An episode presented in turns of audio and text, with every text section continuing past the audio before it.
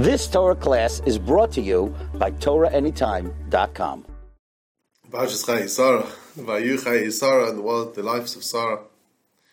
Mea Shana, hundred years, Esrim Shana, twenty years, Vesheva Shana, and seven years. Shnei Chai Sarah, the years of the life of Sarah. And you do wonder. The beginning of the pasuk says Chai Sarah, Vayu Chai Sarah. The end of the pasuk, Shnei Chai Sarah.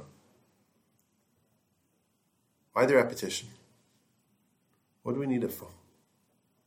No extra words in the Torah. So the Ksav V'Kabbalah explains. In this world we have animals. Animals are driven by the bodies. They don't think of anything higher. they just follow their instincts. And you have Malachim. Kula Ruchni. Totally spiritual. No physical needs or desires. These are two polar opposites. The human being, on the other hand, essentially leads this double life a life of having a physical body, the animalistic part of us, and this holy soul, literally a piece of the divine within us. This, he explains, is the Shnei Chayei Sarah. Is that Chasara lives this double life linking and bridging body and soul. The double life of Sarah is perhaps expressed best by the double cave that she's buried in. In fact, the famous Midrash goes through the different psukim of Eshes Chayil, of Ram's Hesped for Sarah. And Zama Masadeviti Kacheyu. It's talking about uh, Maras Machpelah her business acumen enabled her to acquire the, the field, the land, cave. Which is a little bit strange because the field obviously wasn't acquired until after she passed away. This is the Shem MiShmuel's question. How on earth could we attribute the purchase of the cave to Sarah and her business acumen? She was no longer alive when the deal was done. Says the Shem Yishmael, missing the point. It wasn't about her business acumen.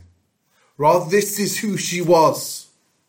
The Maras HaMachpelah, this double cave.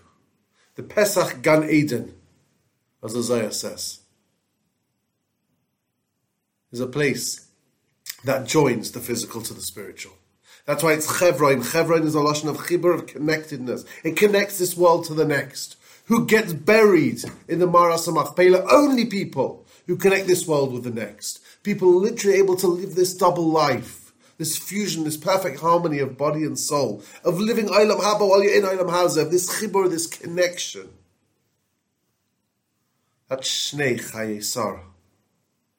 Sarah lives this double life. She lives essentially in two worlds. So, of course, the purchase of the field Purchase of the grave, the cave. That's down to her. Even if she isn't the one that actually did the kinyan, the acquisition for it. It's a message for us as well. We do lead these double lives a life of body and a life of soul. Physical lives, spiritual lives. The challenge we are faced with is what to prioritize, how to balance, how to live a spiritual life in a physical world. That's what it means to be a Jew. To be in touch with both sides. To allow the neshama to dominate the guf. To be a person that's connected at all times to what life's really about. To Search for meaning rather than comfort. To learn from that living this double life successfully literally creates eternity already in this world. You've just experienced another Torah class brought to you by TorahAnytime.com.